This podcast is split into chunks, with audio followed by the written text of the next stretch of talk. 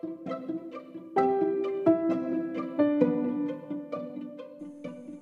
semua, selamat datang ke rancangan podcast Sosiawara di UFM Radio bersama saya Razai Leches dan saya Nur Atika Isa dalam membongkarkan perihal-perihal yang sentiasa menjadi kebimbangan rakyat kita. Harap semua pendengar kita pada hari ini sehat semuanya bersama keluarga tersayang. Okey Atika, hari ini yes. kita akan membincangkan hal-hal yang biasa kita dengar dalam situasi yang kita alami sekarang ni. Seperti yang semua tahu, krisis wabak COVID-19 ni telah banyak memberi kesan yang negatif kepada seluruh dunia. Dan ini termasuk rakyat-rakyat Malaysia, terutama sekali kepada golongan yang menghadapi masalah digital divide. Jadi pada hari ini kita akan membincangkan tentang topik utama kita iaitu digital divide dalam mendapatkan info-info penting COVID-19. Ha. Tapi apa maksud digital divide ni Atika? Okey, untuk pengetahuan semua, digital divide atau pembahagian digital ni dimaksudkan dengan jurang antara dua golongan. Golongan pertama adalah orang-orang yang mempunyai akses mudah kepada digital dan internet dan golongan kedua pula adalah mereka yang kurang atau susah untuk mendapatkan kemudahan digital dan internet. Saya pasti masalah ni bukan satu perkara yang jarang-jarang berlaku ya. Lagi-lagi pada waktu krisis macam sekarang ni. Betul tak Roza? Betul. Saya pun berpendapat sebegitu. Saya pasti ada orang yang berpendapat, ala zaman sekarang ada ke orang tak ada phone atau internet? Of course guys, masih ada lagi orang yang sedang mengalami masalah ini walaupun zaman dah berubah. Jadi untuk dapatkan pengetahuan yang lebih mendalam tentang isu ini, tetamu jemputan kita pada hari ini akan membantu merungkai segala pertanyaan yang korang tengah fikirkan tu. Jom kita kenali siapa dia. Assalamualaikum and hai semua. Okay, sebelum Hai. Ha, sebelum tu biasa perkenalkan diri saya. Nama diberi Nur Akidah binti Mishri dan saya merupakan seorang pelajar degree dalam bidang INC di ITM Shah Alam. Hai Kida, selamat datang. Terima kasih kerana sudi hadir ke podcast kita hari ini.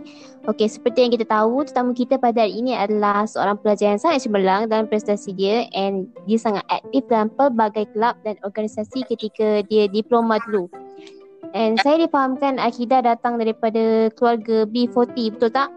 Ya betul tu. Saya memang datang daripada keluarga yang boleh dikatakan meriah lah sebab adik-adik saya ramai. Jadi keluarga saya ni memang tergolong dalam kalangan B40 tapi itu tak bermaksud dia jadi penghalang untuk saya terus ke hadapan dan capai apa yang saya nak. Gitu. Kalau berjaya mindset macam ni yang kita perlu. Okey, sebelum kita teruskan dengan lebih lanjut, kita akan berehat sebentar dan kembali semula dalam segmen podcast Sosiawara di UFM Radio.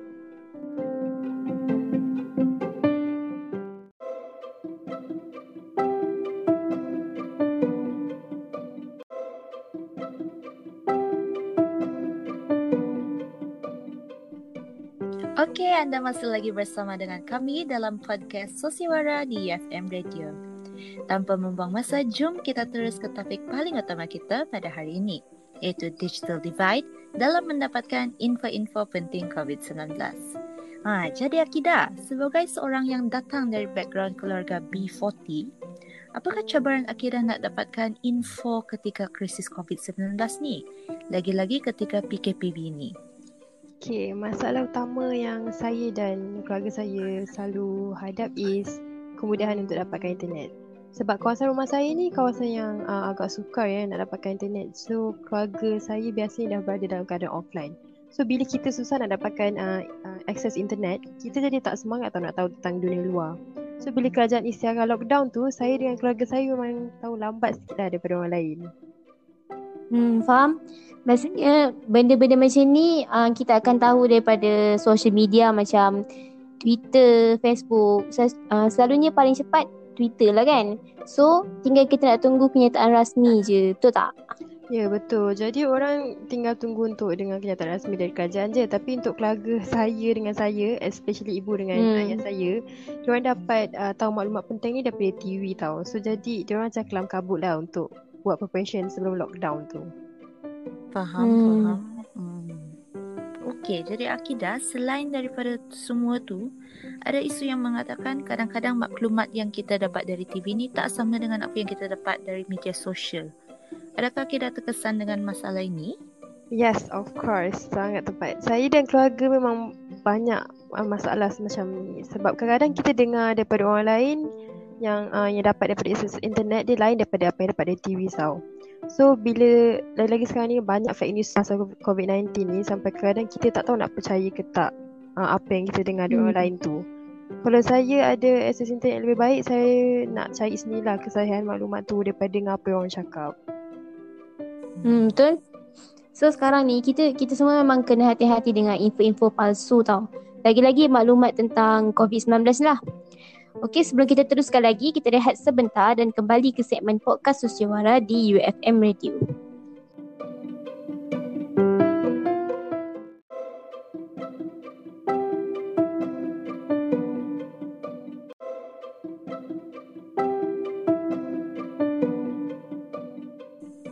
Okey, bersama lagi dengan saya Roza dan Atika di UFM Radio dalam segmen podcast Sosiawara. Okey, Akida, sekarang saya nak tanya macam mana dengan masalah digital pula? Bila dengar apa yang Akida cerita ni, macam Akida masih ada akses kepada digital? Ya, yeah, uh, memang memang saya masih ada akses. Benda basic macam smartphone and TV tu semestinya memang saya ada tapi tak adalah canggih mana. Tapi still saya bersyukur dengan apa yang saya ada. Cuma kemudahan digital seperti komputer atau laptop tu yang dia jadi masalah sikit. Contohnya macam hmm. laptop saya saya gunakan uh, yang dia datang daripada kakak-kakak saya yang datang daripada adik-adik saya sampailah ke saya yang paling bongsu ni. Jadi condition hmm. dia tak berapa baik dan menjadi masalah untuk saya nak buat kerja yang melibatkan penggunaan digital. Lagi-lagi saya sebagai seorang student. Hmm, saya setuju sebab uh, student ni dia banyak guna uh, kemudahan seperti laptop untuk kerja-kerja report, research dan sebagainya. Okey. Sekarang saya nak tujukan soalan yang terakhir untuk Akidah, boleh? Boleh. Okey. Memandangkan sekarang pergerakan, pergerakan kita terbatas uh, sebab krisis wabak COVID-19 ni, selalunya kalau kita mempunyai masalah internet, kita akan cari alternatif lain macam pergi cyber cafe ke atau pergi tempat-tempat yang ada akses internet yang baik lah. Tapi sekarang pergerakan kita terbatas and kita memang kena bergantung harap kepada akses internet sahaja untuk dapatkan maklumat penting tentang COVID-19.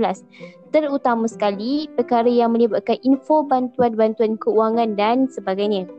Jadi adakah masalah macam ni memberi kesan kepada akidah dan keluarga? Hmm, ya, dia bagi kesan lah dekat saya dan keluarga. Seperti yang kita tahu kan, um, lagi tentang KP ni, kita tahu banyak keluarga yang terjejas disebabkan masalah kewangan. Hmm. Keluarga saya juga merupakan salah satunya. Tambah lagi kita tak boleh nak lakukan aktiviti seperti berjual beli dan sebagainya. So kita memang akan bergantung harap dengan bantuan kerajaan saja. Jadi bila dah, bila akses kepada internet kita terbatas, terbatas, dia agak susah tahu untuk saya dan keluarga saya dapatkan maklumat penting macam bantuan-bantuan kewangan dan sebagainya. Lagi-lagi bantuan yang tak rasmi dan tak disiarkan di TV. Contohnya macam bantuan dari negeri dan sebagainya.